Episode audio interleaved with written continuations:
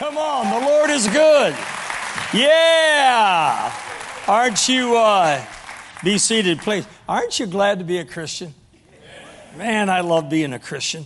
I was a sinner as a young man. We weren't raised in church. In fact, my mom, she died at 90, and I asked her once, Come, we weren't raised in church, and her comment was, I'm not sure you four Barclay boys were even like raised. And so, uh, thank God we survived a sinnership, sinnerhood, but now I'm in the sonship. Amen. And uh, there is nothing better, in my opinion, than being a born again Christian in the darkest day of uh, modern history. That's the day we live in. Praise God. I love this church. I love you. I feel like I'm part of this church. And Vicki and I feel, you know, I'm a speaker globally all the time, somewhere, like Pastor was saying. But there's certain churches I come to, I feel at home here. And that's, that's, you know, because of you and the welcoming, and we thank you. May you receive something that we can leave with you today. But you know, this church has, this is a high caliber church. You come in here and you're you'll change. You'll change. The anointing is here to help us, make us better, right? Change our mind, make us better Christians. But when I come here, I literally can feel the presence of God. Do you? Yes. I do. I come in this sanctuary, I can feel the presence of God. You know, we're privileged with that. Don't ever take that for granted that He's with us.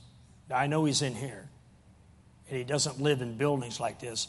He's in this sanctuary right now because we've dedicated this to Him. So He's welcome here. He knows that. He's the only real important person here as far as kingship and the, your highness, you know. But to be able to come in here, uh, maybe you don't know because you can go to church like this and really get spoiled. You know, have everything the way it is here. But it, it, it's actually a little bit um, disgusting and shocking both how many churches you can go to and you never feel the presence of God. You never do. Or at least I never do when I'm there. But you come in here, you can tell that God has been worshiped here. Our God, Jesus, He's been adored here, He's been loved here. That's one of the best qualities your church has. Thank God for it. And besides that, you have cool pastors. That don't hurt any, right? I asked Pastor this morning, I said, I'm like perplexed. I have this, I'm bewildered. I have this question. And he got real serious. He goes, What's that? I said, How'd such an ugly dude get such a good looking chick? I mean, come on, man. Then it dawned on me wait a minute, I'm in the same category. What are you saying? so, Vicki, now my Vicki, I met her at 13. And we dated, you know, we weren't Christians, but we dated, you know, through junior high and high school, got married at 18. Uh, and then we've been married, uh, as Pastor said, uh, 51 years. And um, so one day, oh, a few years back, not too many, we have these dual sinks thing in our in our bathroom in our house. So I have my sink, she has hers. Now my sink and all of my stuff is in absolute perfect Marine Corps military order. I mean, every bottle knows to behave. And when I put it back, it's got to be just at the right angle with the label facing just right, short to tall, right? And it's immaculate. Now, Hurricane Victoria on that side, wow. That's all like, I look over there, it's like, how does she ever find anything? But you know the weirdest thing? She does. She knows where everything is. She says, don't touch it. I know right where I put it. So she's digging like this. Yeah, there it is, right where. okay. But all that to say, one day, I was getting ready for church, and she was, and I can tell she was looking at me. No, no, I mean looking at me. Hoorah. and all, and all the married men said, Hoorah. So I could tell. So I don't know. It's natural. So I'm shaving away and I could tell she's looking. So, you know, I got this used to be my chest, you know, this was all up here. And all of this was my forehead or something. So I'm shaving away and all of a sudden it's like,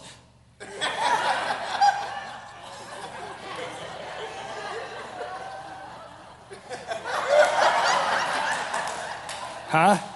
And she literally, wait a minute, let me finish. She literally looked at me and said, I believe you're the most handsome man in the whole world. I know it's not true. I look in the mirror. But it's like, Lord, I believe you open blind eyes, but you got to keep Vicki a little cloudy, a little blurry still, please. I mean, praise God. So I got me a picture of when I was uh, fresh in the Marine Corps, you know, and everything was just still perfect. Gravity haven't, hadn't won anything yet in my body, you know. So I got that picture. Now I'm going to tape it on her mirror and remind her it's who you married, baby, right there. Sometimes she'll go like this and she'll go, Where's that Marine I married? I heard her tell Jean once, I married Mark for his looks, but I'm keeping him for his money. I'm not sure. I have the gift of interpretation of tongues, but I don't always have the gift of interpretation of Vicki. So I'm not really sure what that means yet, but but it's working, so I'm sticking with it. Amen. Amen. You know what I love about your pastors? They're Bible people. Isn't that kind of uh, sad to say in a way? Could, shouldn't we say that about every preacher, every teacher, every pastor? But you can't. You really can't nowadays. In fact, I would say, not judging anybody, that some of the preachers you're following on the internet or television are probably not right at all.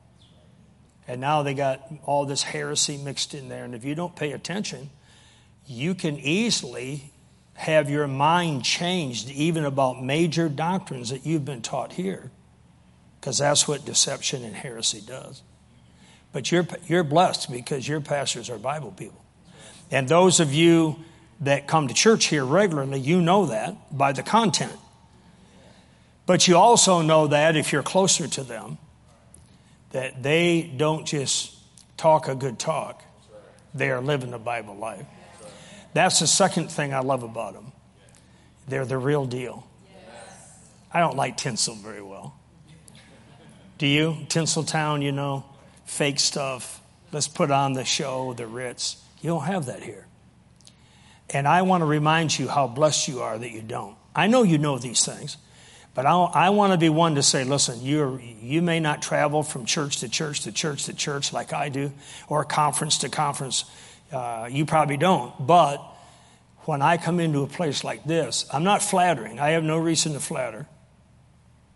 Your pastor and I are a very secured relationship. I'm not a flatterer, anyways. I mean what I say. And I think you bear witness what I say because you live here. I'm visiting here today. You live here. And to have pastors that are just real, there's no play, there's no dirt, there's no theater, there's no pretense, right? Amen. And to have a first lady like this? You kidding me? Anointed of God, co preacher, hold her own, mother of the flock. Amen. And I double dog dare you to disobey her orders today and call him Stevie. May I even saw the Chronicles, the scribes of heaven erase that comment from the Chronicles of heaven. When Jean said, Thou shalt not ever call him. See how fast I obey? Father, bless this house. You have. You have already. We know you're here. That's why we're here. That's why we bring our babies here. That's why we have our spouse here. That's why we're here. Because you're here. Your word is here. You're the manifestation of your presence in this house is extremely noticeable. And we love you for it. Now, whatever time we have left this morning, Lord, teach us, build us up, challenge us, help us to be those soldiers, those disciples that you want us to be. Oh, la baso la mando la bliste que la nosho, lisa que la mando la bostaka.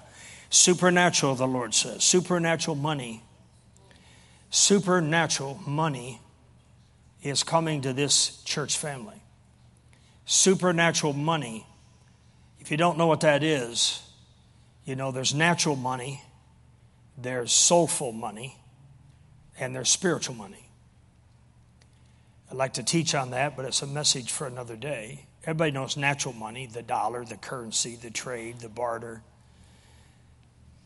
But I see God supernaturally advancing you, bringing you the most unusual amounts of money in what you would say a miraculous or most unusual way to get it to you.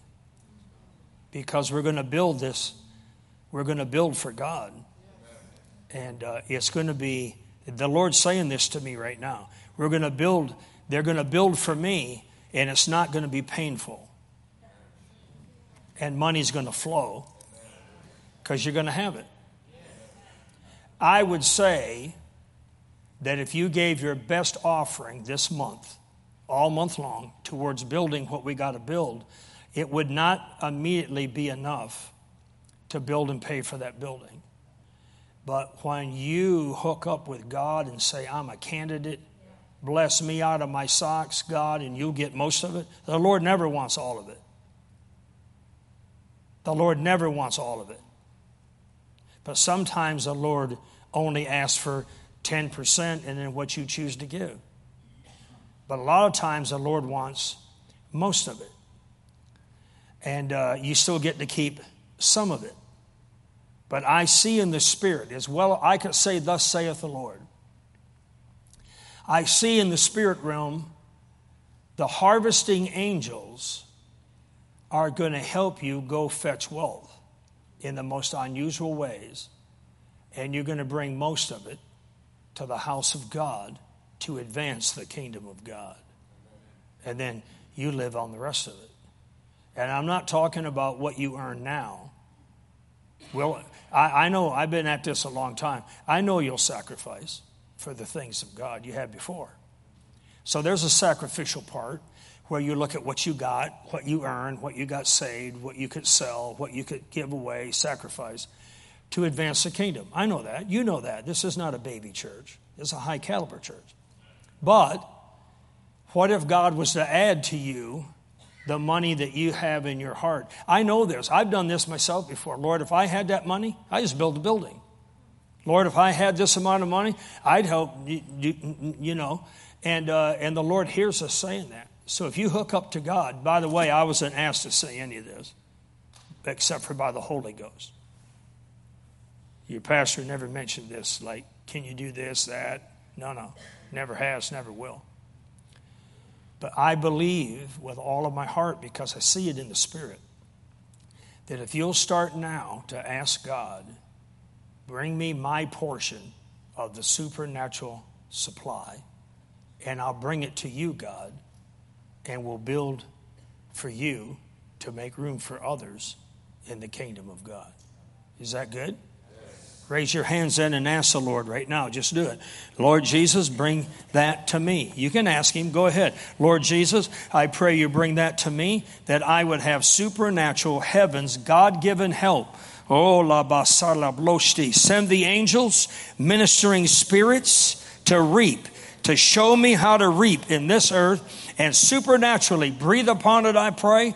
Oh, yeah, oh, yeah, oh, yeah. So I will prosper, my life will prosper, my family will prosper, and I will be able to do my part, my part about building this great kingdom of God. Let's pray in the spirit just a minute. Come on. Lipando telenasta kailabol shika telemanda. Say amen. Say I receive it. Turn with me to John 21 for a minute, will you? John, the Gospel of John, chapter 21. I, I, everything I just said, I said on purpose, for a purpose, and it was by God. So I'll deduct it from my time in the pulpit because it's all what God wanted me to say. It wasn't like a warm up. Praise God. John 21. If you don't know where John is, it's right after Luke. And chapter 21 is right after chapter 20. And I'm going to verse 17. I don't know why I'm sassy this morning, but, but for some reason I am. So, Lord Jesus, help us with these verses. Look up here a second. You know, this is about the only time of church services that's for you. We pray to God, we praise and worship, and you're good at it in this church, not just the band and the worship team. I notice you guys know how to worship here. A lot of churches, they watch the band. You know how to worship God. But that's for Him. The tithes and offerings, that's for Him and His work. None of that's for you. Now, you might really, I enjoy worship. I'm not a good singer. In fact, I'm the guy in the shower. I start singing and I hear, Uh, just, uh, just talk to me, Mark, God says. Just yeah, it's that bad. But the Bible says just make a, noise, a joyful noise unto the Lord, so I totally qualify for that. I'm just telling you. Yeah. But uh, this time right here, you remember this. You probably know this, but you remember this all the rest of your life. When your pastor opens the scriptures, that's the part of the church service that God made for you. And isn't it amazing in almost every church except for the cheating churches, you know, the play church, the placebo church, they, they cheat you by giving you a little 10 minute story or a little Reader's Digest thing or something. Cheat the word. But in most churches, more time is dedicated by God for you to study His Word so you can learn His Word and walk in His ways than any other segment, segment of the church service. We, we normally study, preach, teach, study, pray longer than worship, longer than the offering, longer than the announcements, right? This is your time. And so when you come to the house of God, this is not a good time to like daydream or we know some of you Zoom, you know, out of here, I mean. We say, if I say, say amen, and you say aloha, we know where you've been in your brain, right? This is uh, not a good time to make your grocery list, check the weather, the sports, or even sit and just think about how long is he going to preach? I got stuff I want to do this afternoon, or stuff like that. This is your time. And God made it this way, right? And so help us with that, Lord. Amen. Say amen. All right, did you find John 21 yet? Man, I stalled as long as I can. If you don't have it by now, you're going to new convert class. Verse 15. So when they had dined, Jesus saith to Simon Peter, Simon, son of Jonas, lovest thou me more, more than these? So the question wasn't just a matter of, do you love me? It was a matter of, do you love me more than these? You know, there's, if you want to study it later, uh, it makes for a great personal study. Go look up the three first. The three, there's three of them, that the Bible says first, right? Seek ye first the kingdom of God. Another verse, God said, Bring me the first of all. It's called the tithe tithe first of all. And then Jesus said in the book of Revelation, Why am I no longer your first love? Now, there's other loves. I love my kids. I, you know, I, uh, yeah, I love my wife with all my heart. But it's different. It, and even though I would, I've never had another woman, I never will. I'm, I'm a one God man. I'm a one woman man. I'm a one Bible man etc. I know who I am, I know what I got, and I'm looking to replace nothing, right?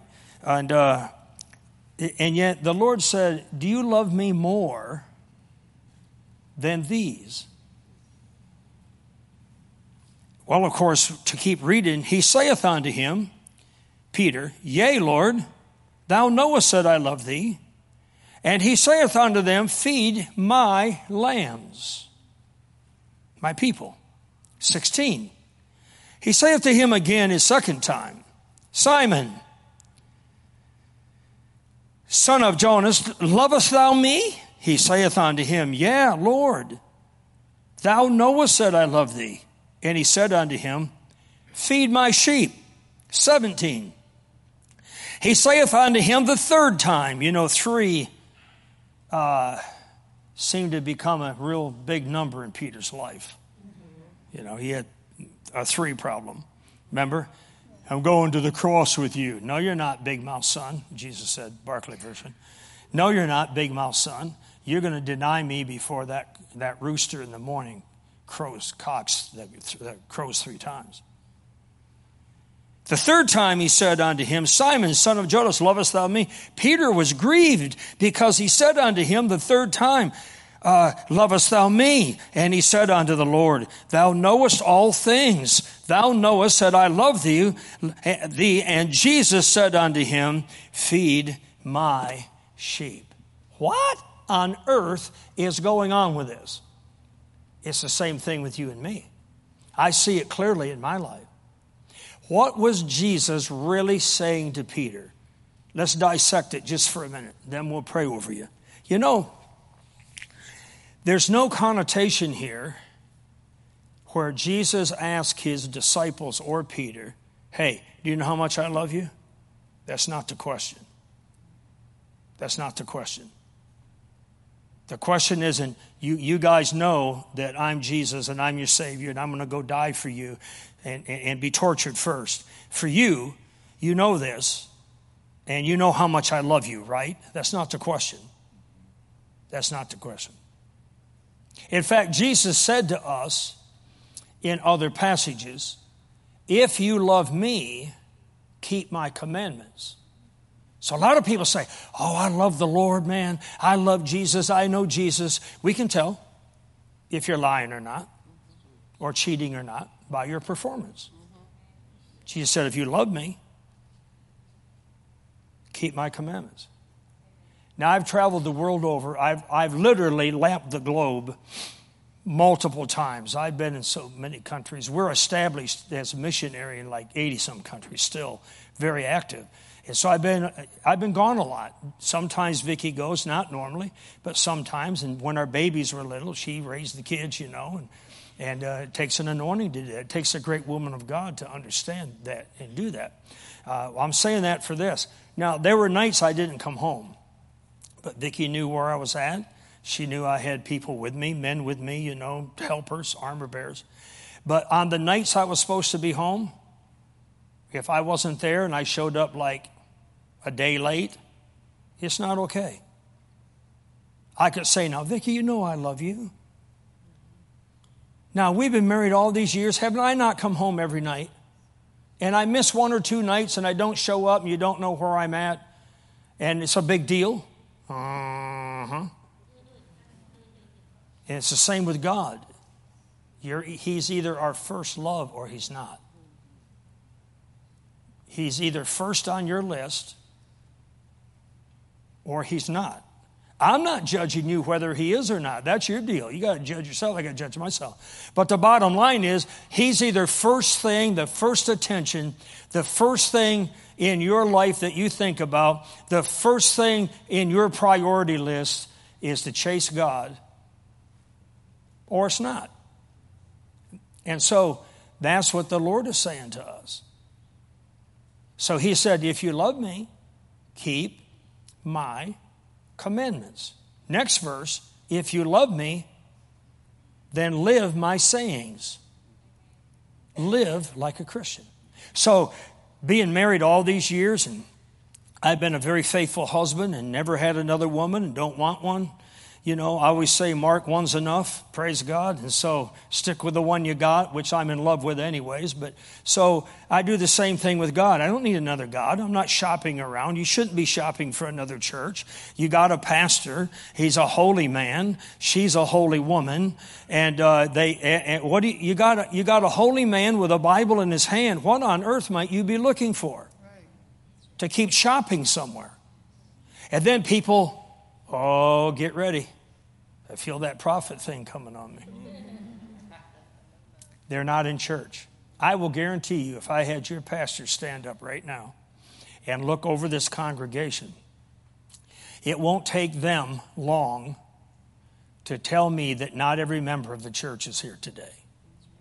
So, being the man I am, I don't judge anybody. I, am busy dealing with me. But at the same time, I would say, what was it so supernaturally, eternally related that they think they cannot come home uh, a day or two and it's okay with God? Well, Brother Barclay, chill out, man. It's just church. Oh, that's the problem. That's what, that's what we're talking about. So this is different what we just read is different. And what Jesus said here was not, you know how much I love you. You know I'm going to, you know, I'm going to go be tortured for you. I'm going to die for you. And we're going to cover for your sin. You know, and that's what he's been teaching his disciples as they go along the way. And, and so he turns to the number one guy. I don't know if it's the number one guy. There's, the theologians are different on this. Was he like the assistant savior? The assistant apostle? Was he the number one man or the first pope of the Catholic Church? Who, by the way, for the record, Jesus never left the kingdom to Mary. He left it to John on the cross. Mama, this is your son. Now, son, this is your mom. So was was Peter was Jesus grooming him to be like the first pope of the universal church? Or, wait a minute, or, or did Jesus need more, did Jesus know Peter needed more attention than the others? I mean, you got to admit, this guy's pretty rough character. I mean, this is a guy that lost it even after he met Jesus Christ. His middle name might be Peter, Mark Barclay, Jonas. Right? Right? So, Peter, do something with what I'm going to do for you. Do you love me? Yes, Lord. Then when I'm done doing my thing, do something, Peter. Do something. to help my people. Second time, do you love me, Peter? Yes, Lord. Well, then, then do something. Third time, third, three times, Peter. Now, why wasn't it disciples? Hey, John, you too. James? He was like Peter. Do something with what I'm going to give you and do for you. Now, I know uh, I want to share something with you. It's not really spiritual, but not everything has to be connected to a cloud high in the sky or something like that, you know. So I had this military leader from uh, the Marines. I'm still tight with them. And he called and he said, this a handful of years ago, he said, uh, Hey, Dot, well, I've been a good influence on his life and got him filled with the Holy Ghost, you know, along the way. Hey, Dot, have you seen the movie Saving Private Ryan? I said, I heard about it. I haven't seen it. I'm not a big movie guy. I don't go to the movies. I just, I, am not against movies. It's just that how do you find one that isn't putrefying your soul. I can't, so I just quit a long time ago. I said, you know, and besides that, it's a military movie, right? Yeah, it is. And, and in all military movies, they like overemphasize words that you and I haven't even heard in a long time, let alone said. And I said, besides that, sir, almost all American made military movies are mockery movies. Hollywood makes them to mock our military, our, our civilian commanders, our country, the cause for the war. And I don't need any of that. Now, if you go back to an old John Wayne war movie where it's propaganda, you know, it always ends up right, and, it, and they don't mock our troops, but not anything in the last years and years and years. So I said, no, sir, I don't, I don't, I don't want to see that. Well, all right, but I think, uh, I just really think you, that you should think about it. Okay, thank you very much. Praise God. Hung up. And about a week or two later, it came in the mail, a DVD from that guy with a note that says, you know, teasing me, hey, Holy One, at least watch it at home. So I, that kind of stirred me up a little bit. So I told Vicki, let's watch it. And we'll just kind of plug our ears when we need to. So I turned it on. I'm going to tell you something about that movie. I'm not pro- don't watch that movie. That's not what I'm telling you. In fact, I'd recommend you don't let your young people watch most of that movie. It's not pure, it's not Christian, it's not clean. However, the first 30 minutes of that movie when they hit the beach is about the closest thing to real combat. Any veterans in here really were in real combat situations? You know what I'm talking about. They, um, that's the real deal. And it's sad to say, but in one way, I wished every young person in America could watch that 30 minutes and see the price that was paid to stop socialism and the spread of communism, which is not only running rampant in America, but I have a funny feeling that some of you even voted for the party that loves socialism and is breeding communism. And if you did, I don't know who you are, then you might as well go fly to D.C. and spit on the Vietnam Wall. Because men like me, and then uh, almost 70,000 others not like me that didn't make it, fought and died to stop what you voted for in America. I hope you have a solid feeling about that. I'm off that now. And so, um, Saving Private Ryan is a story about Mrs. Ryan, who had four boys in World War II. All four of them were in the combat theater somewhere. Well, a clerk finds, you know, they're sending letters home to mama and daddy, and your boy's been killed and fallen in action. And so the clerk finds one Ryan boy, then another Ryan boy and then the third Ryan boy killed in action. But another one says, Well, do you know there's a fourth Ryan son? And he was dropped into Europe theater. And uh, this is World War II, so it's not. Today, they call me from the combat zone with bullets flying on the cell phone. Oh, yeah. Yeah, absolutely. It's like, but back in that day, and today the military can tell you how many pencils they own and the length of them. Back in that day, it wasn't easy to just go find a guy. So, long story short, the whole movie is based on this, this really smart general, a real patriot, uh, army general, says, This is too much for any mama to pay. You find that boy, that fourth Ryan boy, you get him out of there, and you get him home to his mother. Well, sir, we'd have to form a special team. People could, they could get hurt or die. You find that boy and you send him home to his mother. No woman should have to pay this kind of price. And so the whole movie's based on finding Private Ryan. See, I'm telling you enough, you don't have to go watch it. but there's something in here I'm headed for that I want you to understand. And it fits what Jesus was saying to Peter.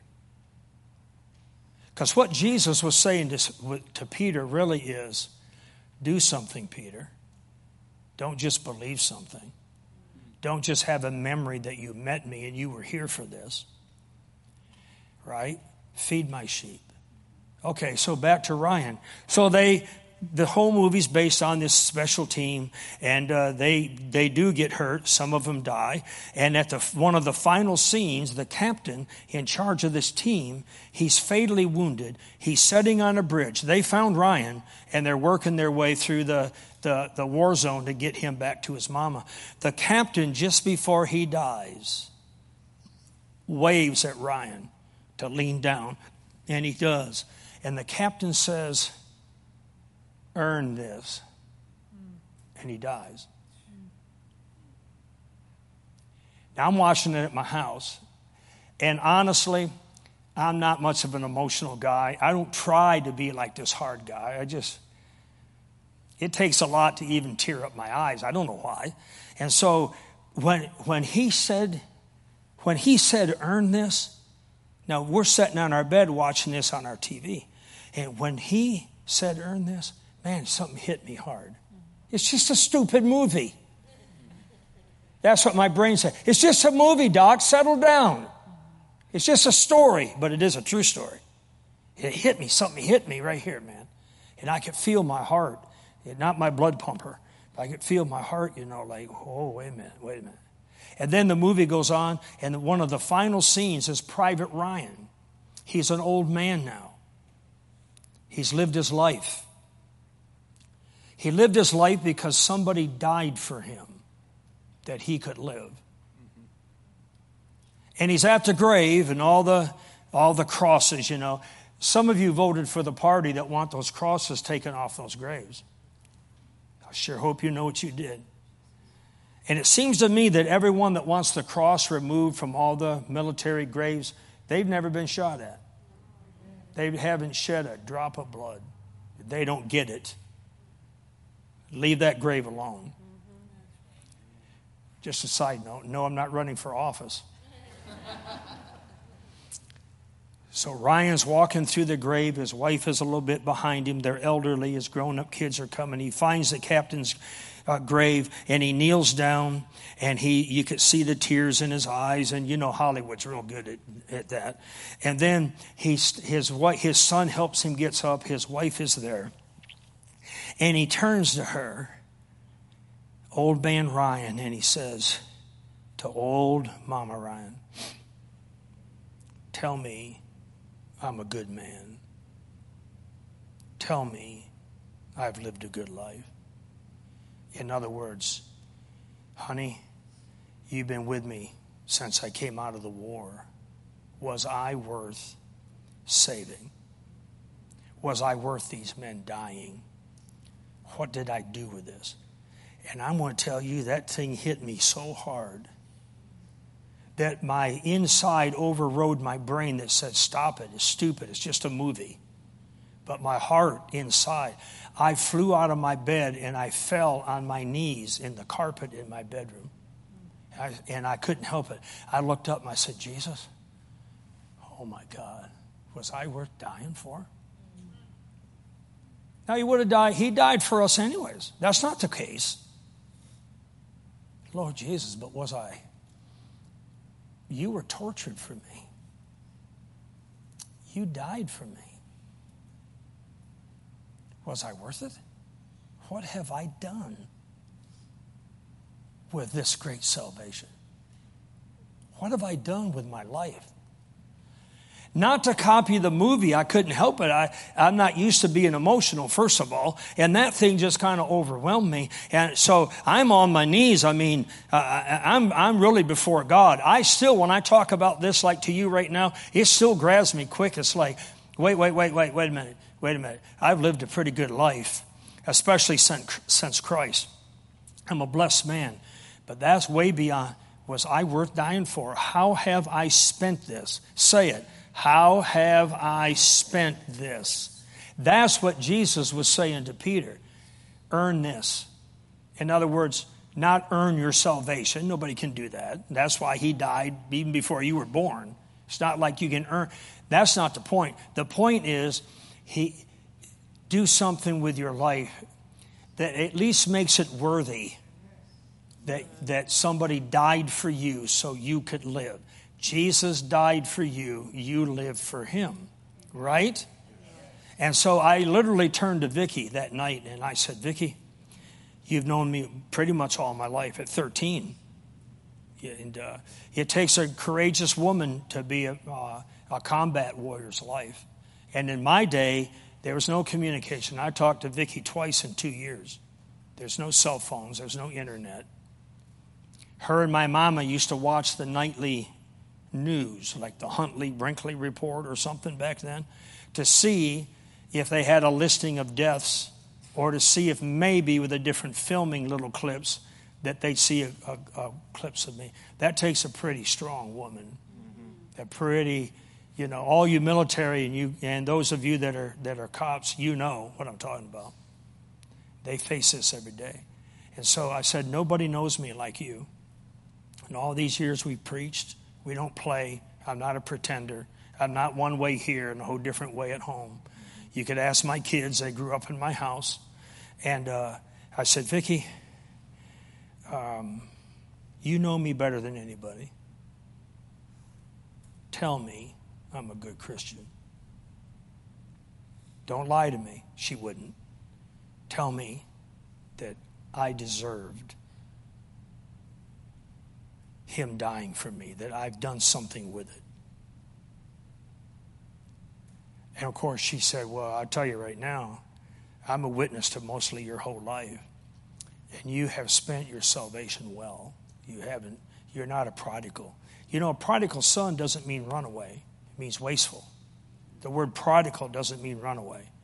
The wasteful son took what he had and just went and blew it. I hope you haven't done that with your salvation, that you've allowed our master to be tortured, die for you, humiliated for you, and then you took your salvation and you baa like a sheep, but you live like a pig.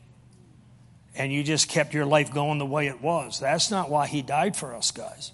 Can I have a better amen on that? And so, my challenge to you today, I'm sure you picked it up by now, spend this well. Go to God. In fact, this would be a good homework assignment. Go to God today, sometime tonight, today. Lord, how have I spent my life since I've been born again? What have I done with it? How have I used this? Who have I influenced with this? Right? Am I that son? Can you look at your husband or wife and say, Tell me I've spent this well? Tell me, can you look to your Lord and say, uh, I do love you? And, uh, and, you, and honestly, you, you might have to admit, I haven't done so well spending this. I mean, I love Jesus. I go to church or something, you know. But um, you, might, you might flunk your own test, in which case, it's not too late because you're still breathing. You can't live yesterday over again. You spent it. Last year's gone, it was spent. Whenever you got saved, born again, five years ago, 20, you spent. Can do nothing about that.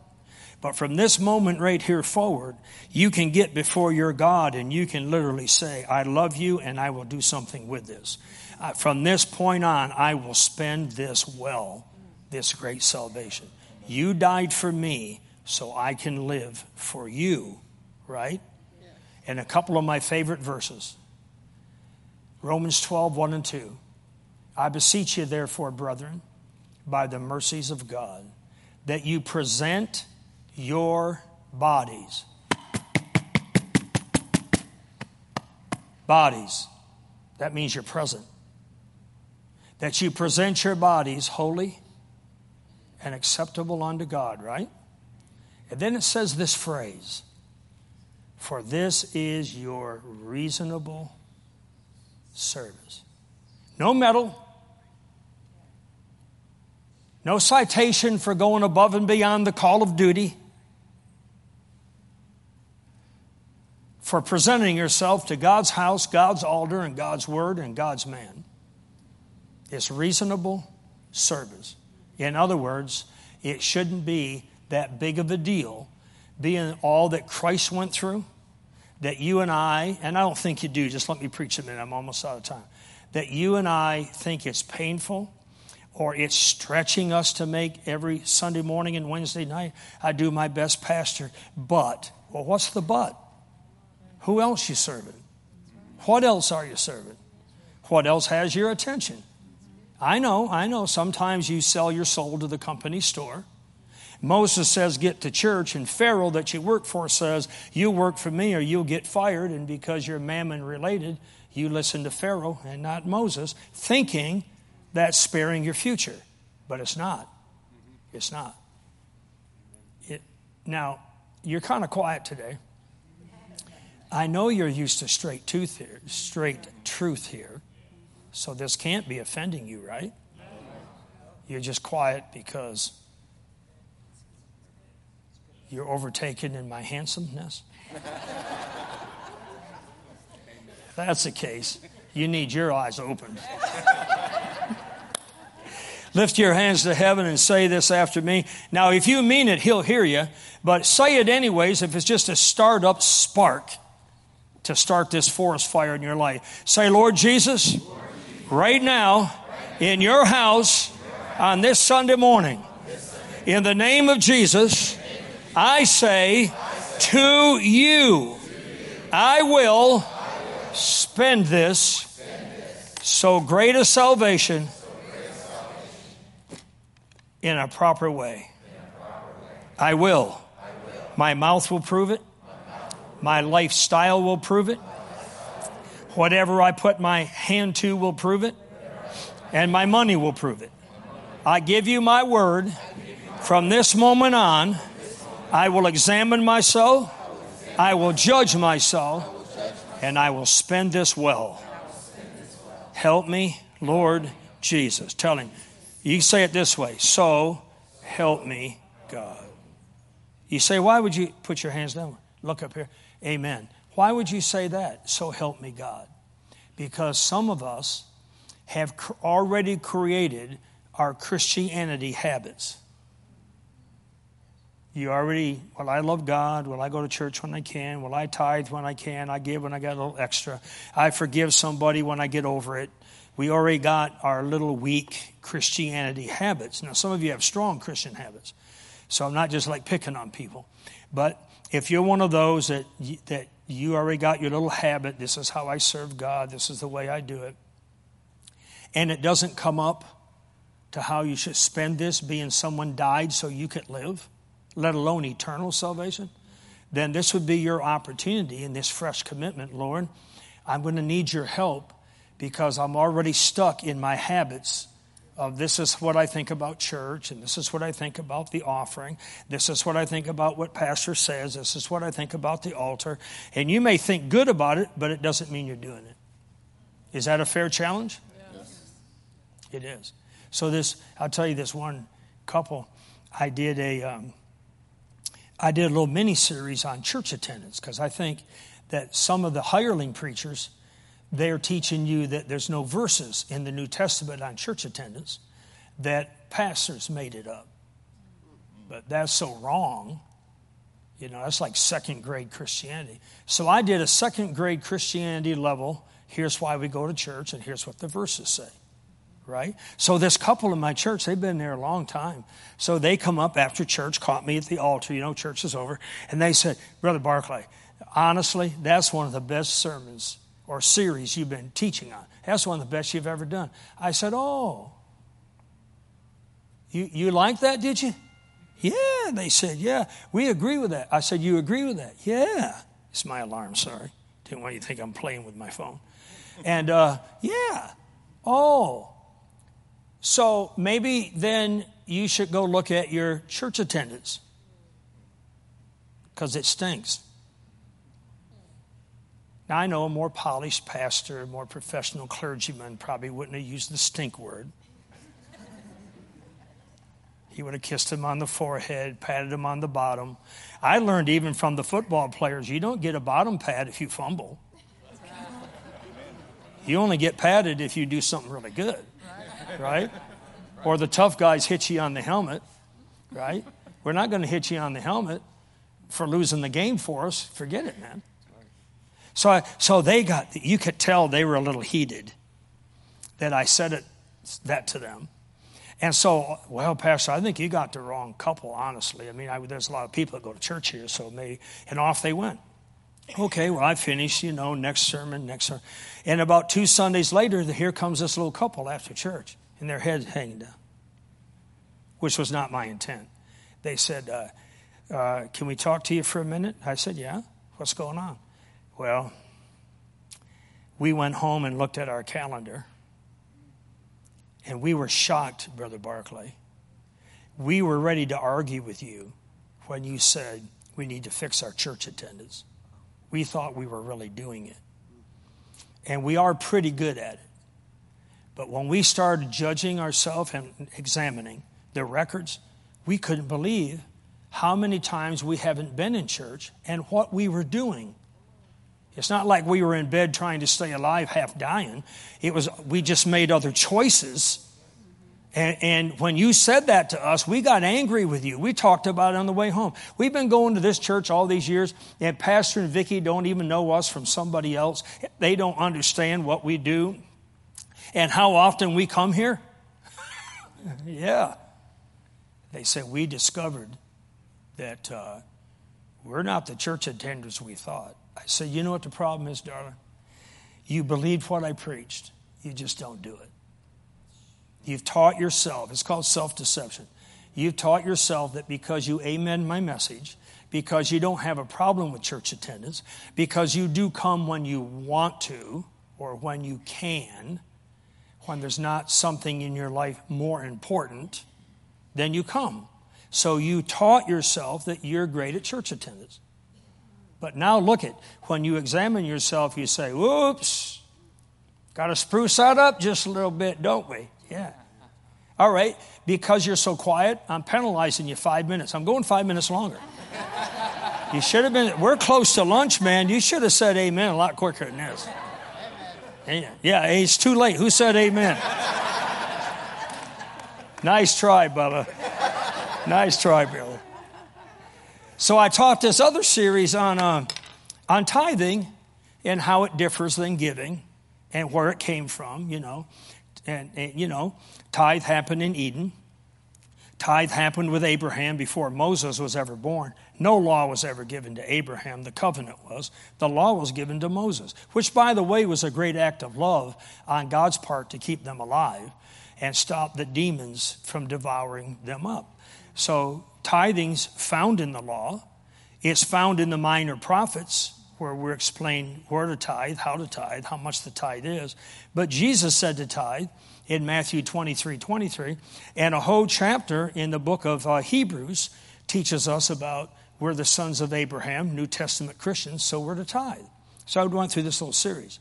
Sure enough, here comes this, this uh, this other couple in my church, different people, and they catch me going out the door. Pastor, we just want you to know that we are we are amen in that series, that lesson, as loud as we can. We are so much agreement to what you're teaching. We believe in tithing, and we we just we wish everybody here would tithe. And I don't know, it just kind of came out of me. You know what I mean? You ever say something and then you, you want to almost say, oops. So it just came on to me, and I said, Well, I think maybe you ought to look at your tithing record. I don't think it's so good either. You say, You look at, you're the pastor and you look at the giving records? Oh, yeah. Absolutely. Because if you're tithing, tithing, tithing, giving, giving, giving, and then there's a slump, that tells me just like when you go to the doctor's office and they and they ask you five times what's wrong with you it's like hey i'm paying him to tell me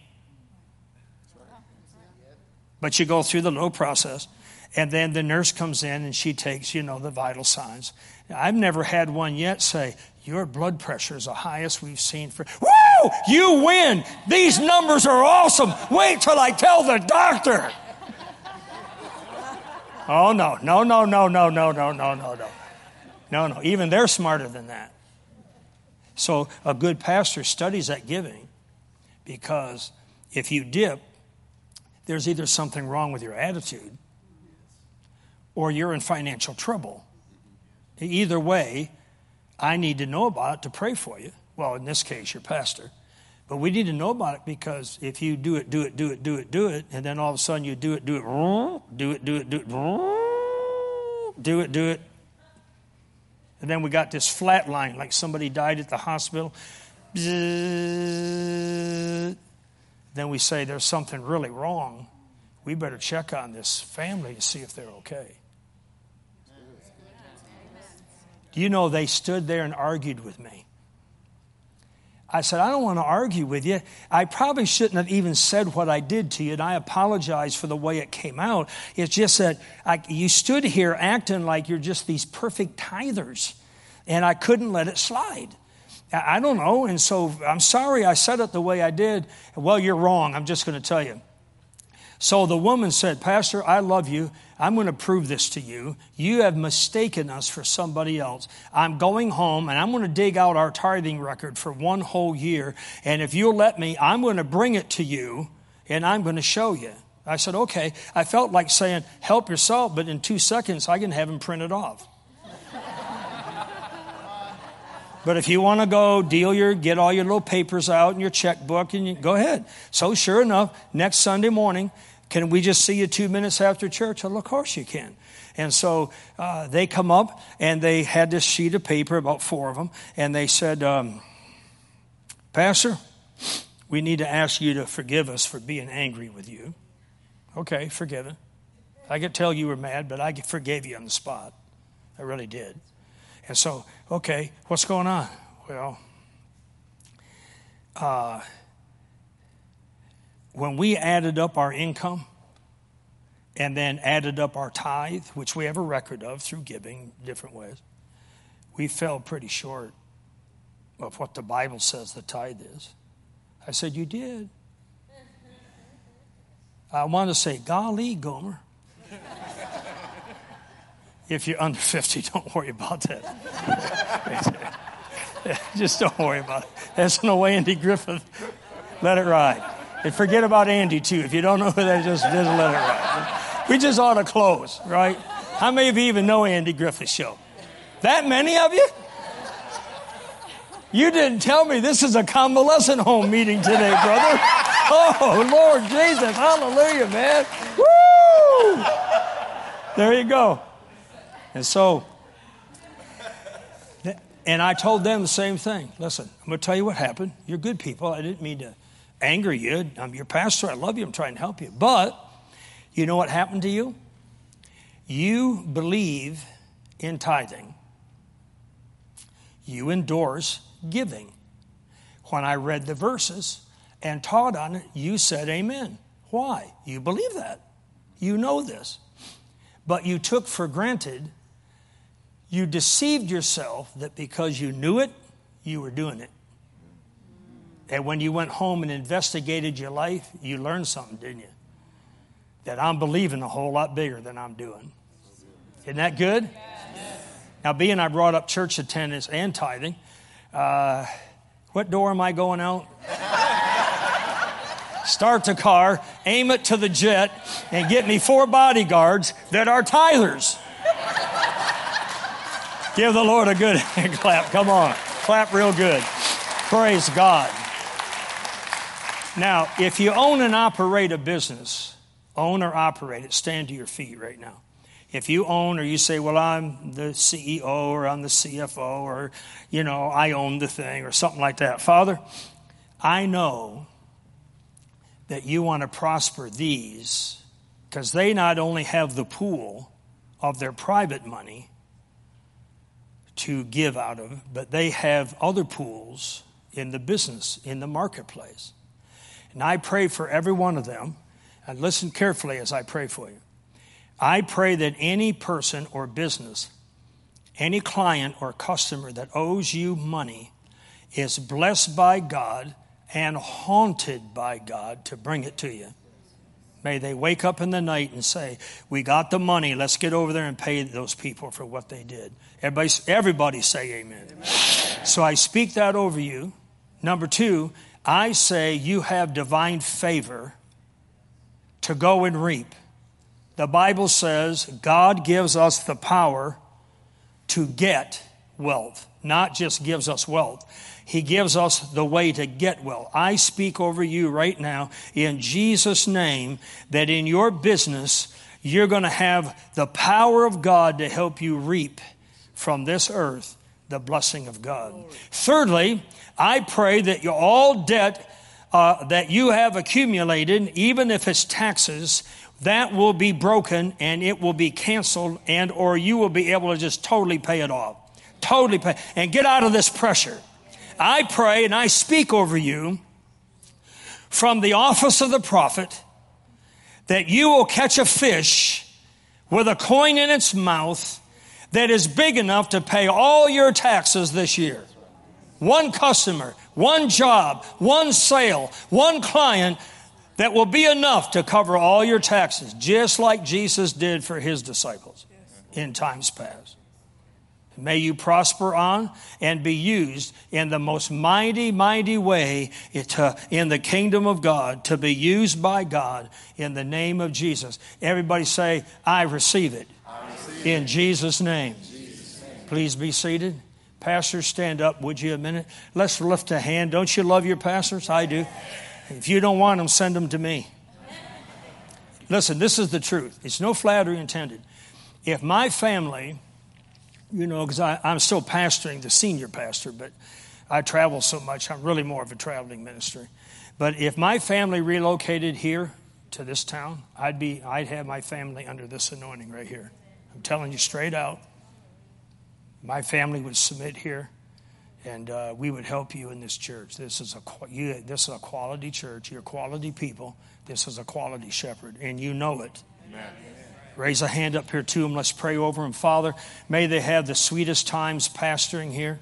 No more struggle. Not that they're in struggle, but no more struggle. Just peaceful times at this time of their life. Anoint them to shepherd the house of God. Anoint her to mother the flock of God. Anoint him to father the flock of God. And let more come. I see it. Remember what? Pause a minute on that prayer. Mm-hmm. Remember we talked about in private?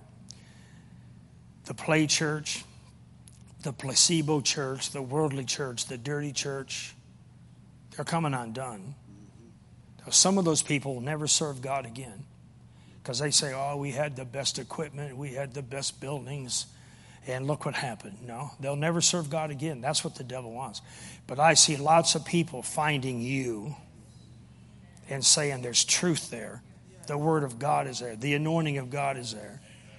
And the new people, you know, since COVID, our church is growing. The new people coming in, you know what they're saying? We haven't, we haven't felt the Spirit of God like this in a long, long time in our church. That's correct, honey, because he really probably wasn't there.